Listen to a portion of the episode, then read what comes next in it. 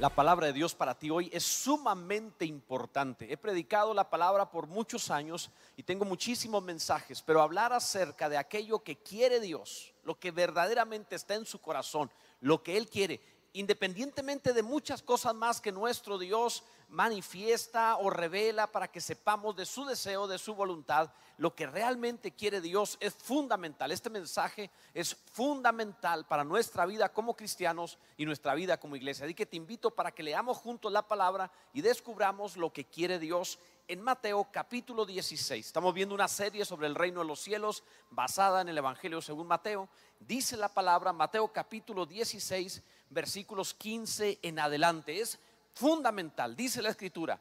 Él les dijo, ¿y vosotros quién decís que soy yo? Respondiendo Simón Pedro dijo, tú eres el Cristo, el Hijo del Dios viviente. Entonces le respondió Jesús, bienaventurado eres Simón, hijo de Jonás, porque no te lo reveló carne ni sangre, sino mi Padre que está en los cielos.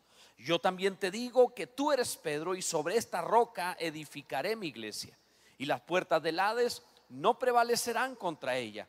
Y a ti te daré las llaves del reino de los cielos, y todo lo que atares en la tierra será atado en los cielos, y todo lo que desatares en la tierra será desatado en los cielos. Cada ser humano tiene anhelos en su corazón, tiene sueños, y a esos sueños suele llamarle la visión de su vida. Planea, hace una estrategia respecto de cómo vivir, hacia dónde se dirige. Y si bien no todo mundo tiene una visión clara de quién es y a dónde va, por lo general cada ser humano tenemos cierta noción de los anhelos de nuestro corazón. El problema de esto es que comenzamos a llamarle la visión de Dios a nuestra vida o para nuestra vida a los anhelos personales. Pero realmente, ¿qué quiere Dios? ¿Cuál es el anhelo de Dios? ¿Qué desea el Señor? Si nosotros pudiéramos hablar personalmente con Él, cara a cara, físicamente, y preguntarle, ¿cuál es tu visión? ¿Correspondería a la visión de Dios, a la visión que yo creo que Dios desea para mí? Recuerda que dos visiones es división. La idea es tener exactamente el plan de Dios para nuestras vidas. Y maravillosamente, Él lo dijo en estas palabras. Son palabras fundamentales para entender la existencia de la iglesia, la existencia de nuestra vida y qué es el reino de Dios y cómo se manifiesta. Por eso es de suma importancia que hoy lo veamos. Jesús le había preguntado a sus discípulos, ¿quién dicen los hombres que es el Hijo del Hombre? Le preguntó porque quería saber qué pensaban ellos. No es que a él le interesara la popularidad al estilo del mundo y saber qué era lo que la gente estaba diciendo. Él tenía fama de no cuidarse de lo que la gente dijera. A él no le impresionaba si hablaban bien o hablaban mal. Si lo criticaban no lo hacía sentir mal. Si lo elogiaban tampoco subía su ego. No tenía jamás problema alguno respecto de la opinión de la gente. Les preguntó, ¿quién dice la gente que es el Hijo del Hombre? Porque quería llegar a la pregunta principal. ¿Quién dicen vosotros que es el Hijo del Hombre? Quería que los discípulos expresaran de forma personal lo que ellos pensaban. ¿Y cuál era la razón? La razón es porque si ellos tenían la opinión correcta acerca de Jesús, entenderían su llamado, entenderían la visión de Dios para su vida, comprenderían de qué se trataba la iglesia y la edificación de la iglesia y cuál sería el resultado posterior a edificar la iglesia, que es la manifestación del reino de Dios. Así que la pregunta era de suma importancia. También para ti es de gran importancia. ¿Quién es Jesús para ti? Se trata solamente de un hombre más en la lista de iluminados religiosos. Se trata solamente de un filósofo. Tienes una noción de credo respecto de su deidad, pero lo has conocido en su poder. Has experimentado la gloria de Dios. La idea es que tengas la opinión correcta y participes de la visión de Dios. De eso es de lo que quiero hablarte. Número uno, Dios obtiene lo que quiere en tres pasos principales que nos expresan esta porción de la escritura. Nos lo dice bien claro, tres partes, por favor, pon una gran atención y grábatelo con tu mente, guárdalo en tu corazón, entiéndelo con tu espíritu, porque esto es tan relevante que tiene importancia eterna en tu vivir. Escucha bien. Primero, lo primero en los pasos que da el Señor, en lo que quiere Dios, primero, habla acerca de la palabra revelada de Dios. Dios nos expresa primero el revelarnos su palabra, enseñarnos la palabra revelada de Dios. Lo primero que dice, escucha, una vez más, verso 17, bienaventurado eres Simón, hijo de Jonás, porque no te lo reveló, palabra revelada, no te lo reveló carne ni sangre, sino mi Padre que está en los cielos. Jesús está diciendo en el paso, los pasos que hay, la necesidad para establecer la voluntad de Dios y que Dios obtenga lo que Él quiere, porque Él es Dios y siempre se ha manifestado como el Padre, el Hijo y el Espíritu Santo. Y la satisfacción de Dios como Padre se consigue con la edificación de la iglesia como su Hijo corporativo. Esta es la visión que tenemos como iglesia. La visión que tiene el Hijo se obtiene al obtener la iglesia como la esposa del Cordero. La visión que tiene el Espíritu Santo se obtiene cuando realmente comprende que la iglesia es la casa de Dios el Espíritu Santo. Esto es lo maravilloso. Dios se muestra, Dios se revela así. Entonces lo primero que hace, plan en tres partes. Número uno, tienes que tener la palabra revelada de Dios. Lo primero que dice, pon atención a esto. Segundo, lo segundo es, le habla de si tú tienes la revelación de la palabra, el logos que es Cristo, la palabra. Segundo, vas a tener la edificación de la iglesia. Le dice en el verso siguiente, yo también te digo que tú eres Pedro y sobre esta roca edificaré mi iglesia si tienes la palabra revelada, vas a edificar mi iglesia. Y tercero, en el tercer paso de lo que Dios desea mostrarnos es, fíjate bien, el reino de los cielos, la manifestación del reino de los cielos. El verso 19 dice, a ti te daré las llaves del reino de los cielos. Entonces, tres pasos, revelación, edificación y manifestación. Si hay revelación de la palabra de Dios, escúchalo, si hay revelación, edificará la iglesia. Si edifica la iglesia, el reino de Dios se va a manifestar. Esa es la visión. Te lo voy a explicar con manzanitas poco a poco para que entendamos esta maravillosa verdad. Es como cuando tú construyes una casa. Tienes que tener planos. Los planos es la palabra revelada, saber qué vas a hacer, cómo lo vas a hacer. Y luego empiezas a colocar los materiales para edificar la casa. Después disfrutarás la casa, eso es la manifestación del reino. Ahí disfrutarás todo lo que la casa es. Dios está hablando de esto, es lo primero que enseña. Segundo, Dios obtiene lo que quiere revelando primero su palabra, lo que habíamos visto. ¿Cómo pasa? Te lo vuelvo a leer, le dijo, no te lo reveló carne ni sangre, sino mi Padre que está en los cielos. Escucha esto. No hay manera en la cual tú puedas entender las cosas de Dios a menos que Dios abra el entendimiento para comprenderlo. Podemos estudiar, podemos asistir a una iglesia, a un curso de estudio bíblico, conseguir libros, diccionarios, aprender cosas teológicas, memorizar asuntos relacionados a la religión y no necesariamente estamos entendiendo. La palabra revelada de Dios no es con carne y sangre, no es estudio ni esfuerzo de los hombres. Esto es algo que Dios da.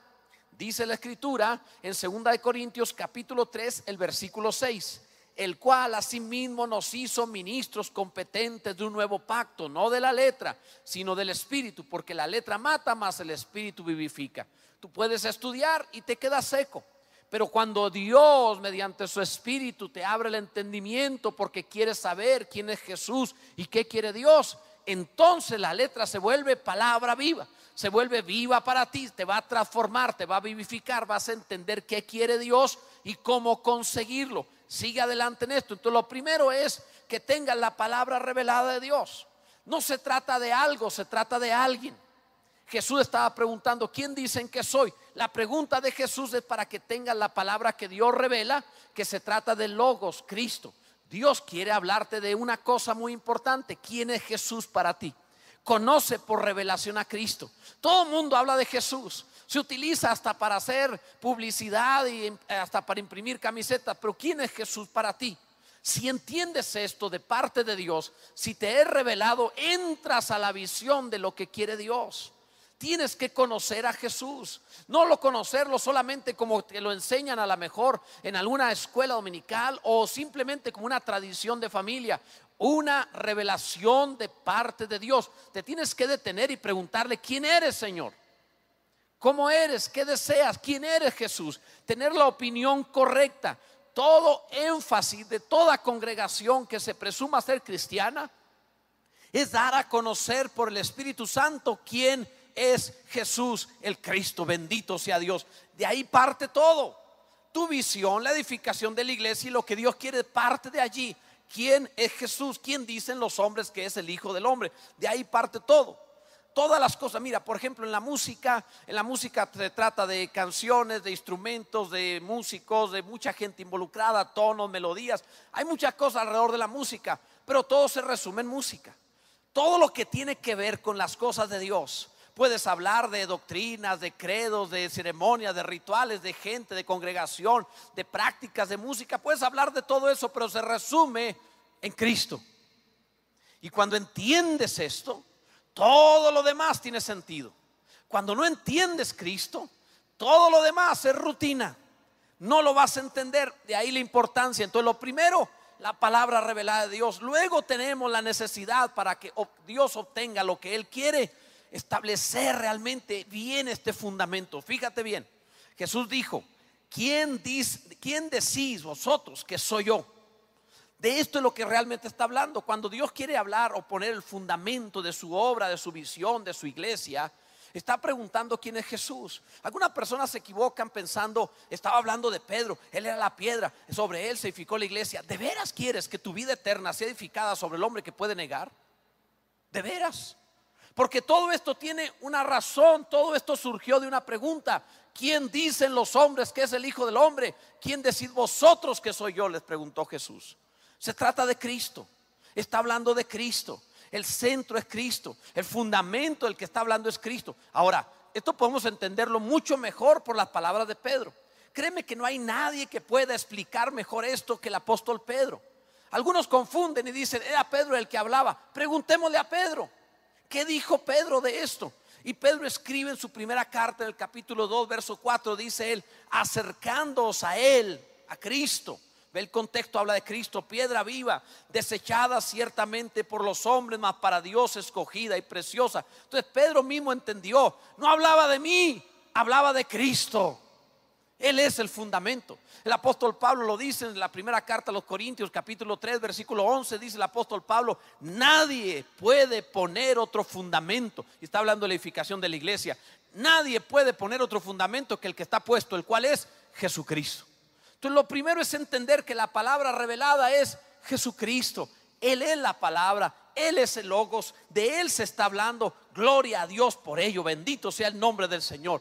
Si tú te enfermas, irías con el médico que tiene historial de matar pacientes. ¿Quieres ir con el médico que se equivoca? Yo no quisiera ir a Pedro como el fundamento de mi eternidad ni edificar la iglesia sobre Pedro. Porque Pedro se equivoca. Pedro niega al Señor, se hunde en las aguas, hace tonterías, se, pone en problemas. le tuvieron que decir: Apártate de mí, Satanás. Yo no quiero poner el fundamento o la iglesia en Pedro. Yo quiero ponerla como él dijo. No se trataba de Pedro. Preguntaron: ¿Quién decís los hombres que soy yo? Dijo Jesús. Se trata de Cristo. Y Pedro mismo dice, el fundamento, la piedra donde se edifica es Cristo. Bendito sea el nombre del Señor. Esto es importante, amado. Alguno debería decir, gloria a Dios. ¿Por qué te digo todo esto que solo parece doctrina? Ah, no, no te estoy dando doctrina únicamente. No te estoy enseñando solamente para tener conocimiento. Voy a algo tan importante que te va a transformar tu historia en este mundo y eternamente. Por eso no te he hablado algo ligero. Te estoy hablando algo importantísimo. Escúchame, Dios puso un fundamento y luego está trayendo más materiales, obtiene más materiales. Dios quiere obtener lo que desea, quiere lo que él quiere es traer también más materiales para edificar su casa. Habla de eso. Dice la palabra del Señor. Volvamos a leer a Pedro lo que él había dicho. Primera de Pedro capítulo 2, versículo 4. Acercándonos a él, a Cristo, piedra viva desechada ciertamente por los hombres, mas para Dios escogida y preciosa. Vosotros también, escucha esto, subráyalo, tenlo bien entendido en tu corazón. Vosotros también, como piedra viva, sed edificados como casa espiritual. ¿Comprendes esto? El Señor estaba diciendo eso. Una piedra no hace edificio. El fundamento es Cristo. Él es la roca inconmovible de los siglos. Pero después de eso hay que traer más piedras para levantar el edificio. Y Pedro eh, eh, y el Señor Jesús agarró al primero que estaba ahí, a Pedro. No serás más llamado Simón, sino Pedro. Ven, tú eres una piedra para el edificio. Vosotros, dice Pedro, como piedras vivas. Dios ha estado haciendo eso. ¿Qué es el evangelismo? Es traer materiales a la casa de Dios. No se trata solamente de ser más, se trata de levantar la casa en donde Dios habita. Bendito sea Dios. Entonces acerca a uno y a otro y a otro. Tú pensabas de la visión de Dios para tu vida y en realidad se trataba de la visión de Dios en la cual Dios te atrae a ti para tomar parte en la visión que Él tiene eternamente. Bendito sea Dios. No es que Dios creó la, iglesia para ayudar al mundo. Dios creó todas las cosas para obtener su iglesia, para su propia satisfacción. Bendito sea el nombre del Señor. Esto es maravilloso. Entonces lo primero que hace es hablar. Ahora, no puede edificar con un Simón. Tiene que ser Pedro. Porque Simón significa caña frágil. No puede levantar su casa con materiales de mala calidad. Solo va a levantar su casa con los mejores materiales que puede haber, piedras vivas. Gloria a Dios. Te voy a transformar, dice Dios. Quiero santificarte, sanarte, restaurarte, bendecirte, hacerte bien, transformar tu vida de tal manera que nunca más seas frágil. ¿Para qué? Porque te necesito como parte de la casa de Dios. Eso hace el Señor. Ahora comprende por qué restaura tu casa. Ahora entiende por qué tu economía debe ser transformada. Ahora te das cuenta por qué sanarte. Ahora comprende por qué te quita ese carácter y te fortalece. No más cañas frágiles, sino una persona sólida. Una piedra viva para la edificación de la casa de Dios. Esto es glorioso. Esto es maravilloso. Eso está diciendo el Señor. Como Simón es una caña que no sirve. Como Pedro sí sirve. Déjame contarte una historia que me sucedió comenzando el ministerio tendría un año, año y medio de pastor. No creo que haya llegado al año y medio, pero tenía poco tiempo. Estábamos en construcción. El templo donde empezamos estábamos levantándolo y, construyendo como podíamos. En las tardes me iba juntamente con dos, tres hermanos a poner blogs. No era muy bueno en eso, pero qué tan difícil puede ser si otro ser humano lo hace, yo también. También había que cortar madera y andar pegando cosas. Lo hacíamos en la mejor manera que podíamos. Y había un albañil allí que ya partió con el Señor. Un albañil pequeño como de este tamaño llamado Hilario. Tenía dientes falsos, era muy delgadito, pero de cuando en cuando Dios visitaba a su persona y le hacía hablar de parte de Dios. Una de esas ocasiones se acercó conmigo mientras estábamos ahí llenos de cemento y se acercó y me dijo, pastor, había un hombre que un día iba a construir una casa y contrató un maestro. Pero debes saber que no es un maestro, es un maestro, porque hay maestro y hay maestro, me dijo él. dije, ah, bueno, revelación, qué sabiduría. La verdad me estaba diciendo, contrató a alguien dedicado a la, obra, un, albañil que tenía a otros eh, ayudantes para construir. Y le dijo, aquí tienes cuatro millones de pesos, construyeme una casa, aquí están los planos, yo me voy lejos y luego regresaré a recibir mi casa. Se fue aquel hombre, el, maestro empezó a construir y terminó la casa, regresó su señor a pedir cuentas y le dijo, ¿tienes la casa ya terminada? Dijo, sí, permítame, venga para acá. Le llevó a conocer la casa, era hermosa, se veía igual que los planos. Estaba todo perfecto y le dijo, pero además, usted me dio cuatro millones, pero aquí tiene dos. Porque la construí con menos dinero del que se necesitaba. Aquí está dos millones de regreso. Y aquel señor le dijo, siervo malo y negligente. Yo te entregué cuatro millones porque el presupuesto en materiales de cierta calidad costaba eso. Pero tú bajaste la calidad de los materiales para pagar menos y has construido mal mi casa. Luego Hilario me miró a los ojos como si Dios lo estuviera en él o un ángel estuviera hablando y me dijo, pastor, nunca vaya a rebajar la calidad de la obra. Y se dio la vuelta y se fue. Yo dije, Dios me visitó. Me quedé, la verdad, es difícil reaccionar, quieres tirarte al suelo y orar. Pero entendí lo que Dios estaba diciendo en esto no era simplemente un consejo de hombres. Dios estaba hablándole a un pastor novato de 27 años de edad, le estaba diciendo, esta edificación es de Cristo. Él edificará la iglesia. Tienes que tener los mejores materiales, piedras vivas, transformadas, personas que crean de verdad, que tienen la palabra revelada de Dios, que saben quién es Jesucristo. La iglesia no se levanta amontonando personas, la iglesia se edifica a partir de la revelación de quién es Jesucristo.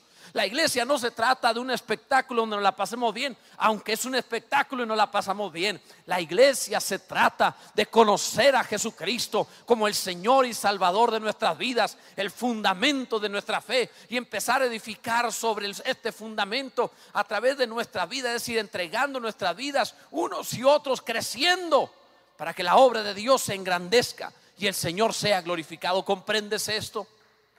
Jesús está hablando de eso mismo. ¿Quién dicen que soy? ¿Quién es el Hijo del Hombre?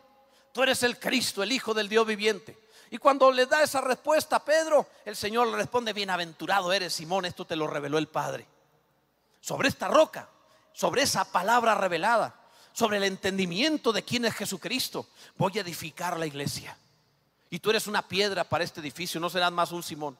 Te voy a transformar la vida para que seas parte de mi, de mi casa, para que seas parte de mi edificación o de mi, de mi lugar de reposo. Bendito sea Dios. Edificaré mi iglesia con gente como tú que entiende quién es el Hijo del Hombre, quién es Cristo.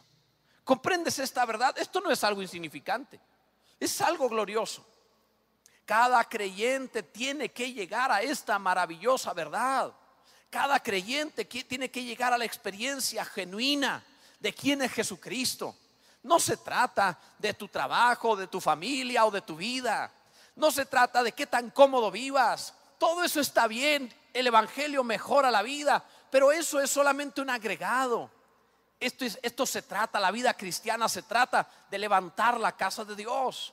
Dios suele presentarse a sí mismo en la Biblia varias veces desde el principio, diciendo, yo soy el Dios de Abraham, el Dios de Isaac y el Dios de Jacob. Hemos tomado esto como una base importante de la fe cristiana en palabra viva para enseñar lo que Dios está diciendo. Abraham quería un hijo, Isaac quería una esposa y Jacob necesitaba una casa. Lo mismo que el Padre, el Hijo y el Espíritu Santo. El Padre desea tener para sí a la iglesia como un hijo corporativo, como este nuevo hombre, la cabeza es Cristo. Jesús, el Hijo de Dios, desea tener la esposa, la iglesia la esposa del Cordero. Y el Espíritu Santo desea una casa y la Biblia dice, vosotros la iglesia, sois la casa del Dios viviente. Sois el templo del Dios viviente. ¿Comprendes esta verdad? Todo esto es lo que Jesús estaba diciendo. Sobre esta roca edificaré mi iglesia. Lo que Dios quiere es la iglesia. Lo que Dios desea es la iglesia. Creó todas las cosas para producir la iglesia y con la iglesia alcanzar la satisfacción de sus anhelos antes de la creación de todas las cosas. No vienes a la iglesia a ver si encuentras lo que necesitas, aunque lo vas a encontrar. Vienes a la iglesia a darle a Dios lo que Él ha preparado para la satisfacción de su corazón, tu vida. Bendito sea Dios. Esto es importante. Por eso Dios obtiene lo que quiere. Cuando Dios lo hace así, lo que va a hacer es manifestar su reino. Y esta es la parte primordial del mensaje. Pon atención, mira bien la palabra esto es glorioso. Te dije anteriormente que había tres cosas, tres pasos para que Dios obtenga lo que quiere. El primero, la palabra revelada de Dios. Dios envía su palabra, Cristo el Logos, quien es el Hijo del Hombre, y empieza a revelar. Por eso el verso 17 dice, bienaventurado eres Simón, hijo de Jonás, porque no te lo reveló carne ni sangre. ¿Qué cosa? ¿Quién es el Cristo, el Hijo del Dios viviente? Sino mi Padre te lo reveló, que está en los cielos. Lo primero entonces que, dijimos que era revelación. Lo segundo, edificar la iglesia a partir de esa revelación, de esa roca. Le dice, yo también te digo que tú eres Pedro y sobre esta roca edificaré mi iglesia. Revelación y luego edificación. No puede haber iglesia sin la revelación de quién es Cristo, la palabra de Dios. Y después de esto, ¿qué quiere Dios? Ah, Pedro, te daré las llaves del reino de los cielos. En otras palabras, la manifestación del reino de los cielos revelación, edificación y manifestación. ¿Cómo se puede manifestar el reino de Dios? Escucha, cuando entiendes quién es Cristo. Y cuando la iglesia empieza a ser edificada, un cristiano, otro, dos, tres, diez, veinte, tres, cien, mil, más. Entonces esa ciudad empieza a ver la manifestación del reino de Dios, porque la iglesia empieza a ejercer influencia y se transforma en la luz del mundo y la sal de la tierra. Esa es la importancia de las iglesias grandes. Pastor, si estás oyendo esto, no es visión de Dios la iglesia pequeña, a menos que estuvieras en un ranchito donde no hay gente. La palabra de Dios enseña que tienes que llegar a la, a la manifestación del reino de Dios. Y esto sucede cuando la iglesia es edificada. Cuando los creyentes son añadidos y la iglesia crece, la influencia que la iglesia ejerce como luz del mundo y sal de la tierra crece en la ciudad y entonces el reino de Dios es manifestado. ¿Comprendes esta verdad? La iglesia es la que ha traído una manifestación gloriosa del reino de Dios. ¿Sabe de dónde salió la monogamia? El que solamente hay un hombre y una mujer que se puedan casar. Es más, la boda del matrimonio, ¿sabe dónde salió? De la iglesia. Sin la iglesia, el mundo tenía poligamia. Sin la iglesia no había protección de la mujer y los hijos. Podían embarazarla y abandonarla. Es la iglesia la que establece los principios que la Biblia enseña para decir, no, se tienen que casar y delante del Señor y tiene que haber un pacto porque Dios estableció un pacto y tienen que vivir de esta manera y establece matrimonio que significa en defensa de la matriz. Es la iglesia la que hace esto. No es el mundo el que inventó la decencia. No es el mundo quien ha inventado la forma de vida correcta. Es la iglesia. Porque cuando la iglesia crece, cambia leyes en los países, establece principios, manifiesta la justicia, manifiesta el reino de Dios. Así que no es cierto ni correcto que nos achiquemos o que pensemos en ser pocos. Crezcamos, crezcamos avancemos, tomemos ciudades. Iglesia, se te enseñó quién es Cristo para que tomes esa ciudad. Se te enseñó quién es Cristo para que edificando, trayendo más creyentes, lo multipliques hasta que gobiernes esa tierra. Que todos sepan que el reino de los cielos se ha acercado. ¿Por qué? Porque el poder de Dios está cambiando vidas. Los cojos andan, los ciegos ven, los mudos hablan, los leprosos son limpiados, a los pobres predicado el Evangelio o cambian, dejan de ser pobres. El Evangelio está haciendo que la palabra revelada edifique la iglesia y manifieste el reino de Dios. ¿Comprendes esta verdad? Jesús no estaba hablando cualquier cosa, era glorioso lo que estaba diciendo. La mentalidad de iglesias pequeñas es una mentalidad totalmente contraria a la revelación de la palabra de Dios. Es contraria a lo que Dios desea. Un soldado no impresiona a nadie, un ejército sí. Tratar de cambiar una tierra mandando a un hombre para que sea el soldado que le diga a todos al respecto que no, el, el plan de Dios es la iglesia. Para dar a conocer, dijo Dios, a principados y potestades la supereminente grandeza del poder de Dios por medio de la iglesia. Es la iglesia la que hace esto. El crecimiento de los creyentes. Un ladrillo no hace impresión a nadie. Puedes poner un ladrillo en una calle. Nadie lo va a tomar en cuenta. Todos pasarán por un lado y le darán patadas, lo quitarán de ahí, porque no impresiona a nadie. Pero si edificas un palacio, la gente vendrá a pararse ahí a tomarse fotografías. Un cristiano no impresiona a nadie. Pero cuando los cristianos se multiplican y son muchos, el mundo viene a ver que, a, conocer qué está pasando, quiere de ese poder, quiere de esa gracia, quiere de esa gloria, quiere saber qué está sucediendo ahí. Entra simplemente porque ahí algo está haciendo Dios. Bendito sea el nombre del Señor. Manifestación del reino de Dios. Esto es glorioso. Así funciona. No compran nada con un peso o con un dólar. Pero una fortuna puede cambiar una tierra. Un ser humano no, mira, un creyente tiene un testimonio, su testimonio. Pero toda la iglesia tenemos el testimonio de Jesucristo. Y poco haces con tu testimonio. Mucho hacemos con el testimonio de Jesucristo, el poder de Dios manifestado en nuestro tiempo. Bendito sea el nombre del Señor. Glorioso Dios. ¿Comprendes esto? Jesús dijo, los que creen en mí, mayores cosas harán. Y estaba diciendo esto por una razón maravillosa, porque sabía que Pedro no sería más grande que Jesús, Pablo no sería más grande que Jesús, pero si juntas a Pedro y a Pablo y a todos los creyentes de todos los tiempos, están pasando en este momento más milagros que los que pasaron en el tiempo de Jesús, porque ahora en este mismo instante hay hombres y mujeres por todo el mundo orando y están sanando y están levantándose y están siendo transformados. Y ahora el cuerpo de Cristo está haciendo más maravillas que las que hizo el cuerpo de Cristo cuando estuvo en Galilea en la persona de Jesús, porque ahora Cristo lo está haciendo por medio de la iglesia, mostrando, una vez más te lo digo, la supereminente grandeza de su poder. Bendito sea el nombre de Jesús, glorioso nuestro Dios. ¿Comprendes esta verdad? La palabra revelada, ¿quién es Cristo? Te da fundamento. La palabra revelada te permite edificar la iglesia. Y una vez que la edificas sobre quién es Cristo, tú vas a tener la manifestación del reino de Dios. No es cosa ligera. La iglesia es la confesión pública de quién es Cristo. La Biblia le llama a, confesión, le llama precisamente, la Biblia dice que nuestra fe, debe haber una confesión de nuestra fe, así dice la Biblia. La palabra griega para confesión es homologein, donde viene homologar. En otras palabras, Dios está diciendo, ustedes iglesia, son la homologación de Jesucristo. Eso es lo que son. ¿Qué es homologar? ¿Qué significa homologar? Déjame te cuento una historia para entenderlo mejor. En ciertas Olimpiadas se presentó en una carrera de 100 metros planos un corredor muy conocido en su momento llamado Ben Johnson.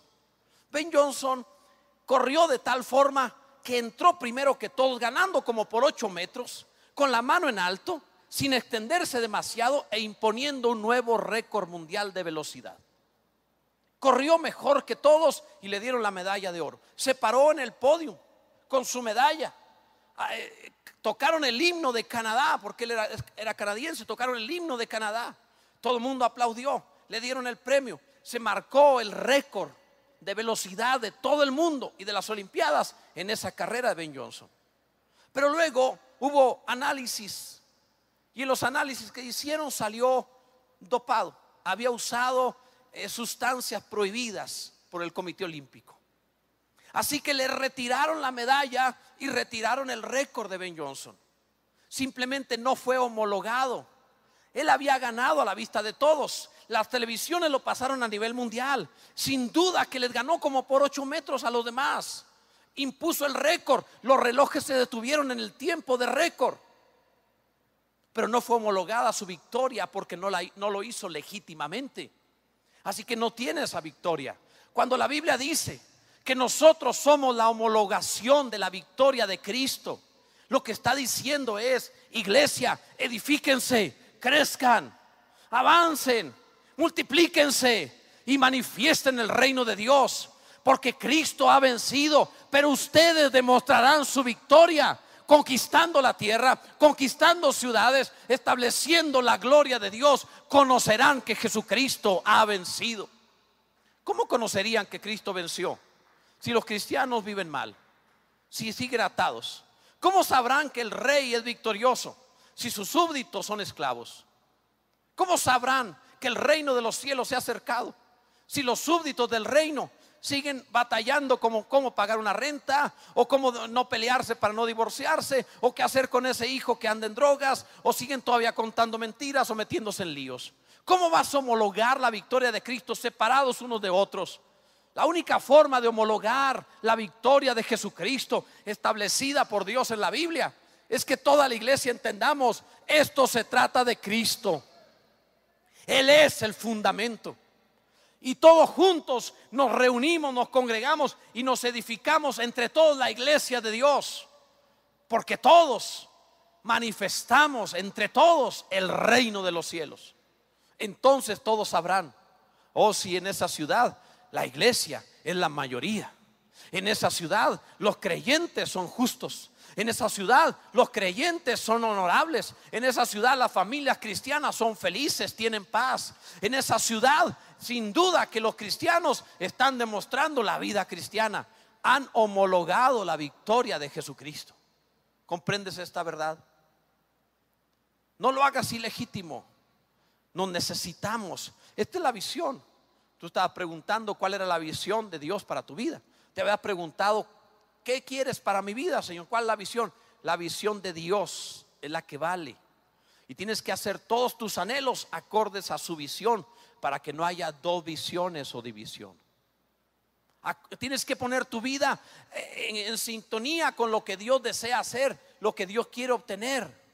Bienaventurado eres Simón, hijo de Jonás. Esto te lo reveló mi Padre. Ahora te voy a tomar como una piedra para mi edificio, te voy a transformar de un Simón a, Pedro para ponerte en mi edificio porque voy a edificar la iglesia y tú vas a ser parte de la iglesia. Y le edificaré para qué? Te voy a dar poder para manifestar el reino de los cielos. Abrirás la puerta y nadie la va a cerrar. Cerrarás la puerta y nadie la podrá abrir. Vas a manifestar el reino de los cielos. Y esto no solo se lo dijo a Pedro, se lo dijo a los demás también. Esto es algo glorioso, bendito sea el nombre del Señor. Esto es la iglesia. De eso se trata la iglesia. Independientemente del énfasis que tengas doctrinal. Independientemente de lo que a ti te parezca que debe ser. Esto es lo que Jesús dijo que es la iglesia. Mi invitación para ti hoy es que participes de ella. Que metas tu vida al Evangelio creyendo quién es Jesús. Deja de preguntar quién soy, a dónde voy pregunta, ¿quién es Jesús para mí? Abre tu corazón y dile, Dios, revélame quién es Cristo de verdad. Que me cambie de un Simón a un Pedro. Que me transforme en serio. Muéstrame a Cristo. Cuando entiendes esto, meterás tu vida y todo lo que eres, todo lo que hay alrededor de ti, en la edificación de la casa de Dios. Entonces Dios va a manifestar el reino, tú estarás feliz de ser parte de eso. ¿Por qué no oramos juntos? ¿Por qué no le dices hoy a Dios, Señor, aquí estoy con todo mi corazón? Con todo mi ser. Dile a Dios, Señor, te entrego mi vida. Quiero cambiar todos mis anhelos y sueños y enfocarlos en tu visión y darte a ti lo que tú quieres, Señor. Yo sé que si hago lo que tú quieres, también tú concederás los anhelos de mi corazón. Sé que si tú obtienes lo que quieres, tu paz, tu gozo, tu alegría estará en mi corazón, seré feliz. Así que te entrego mi ser, Señor. Transfórmame no más un Simón, un sin carácter, no más alguien que arrastrado por el viento. Transfórmame en sólido, una piedra viva, alguien confiable, alguien que te pueda servir. Tómame en cuenta para la edificación de tu iglesia. Permíteme no, no solamente ser una piedra, sino ser un perito, arquitecto y edificador de la iglesia. Enséñame, Señor.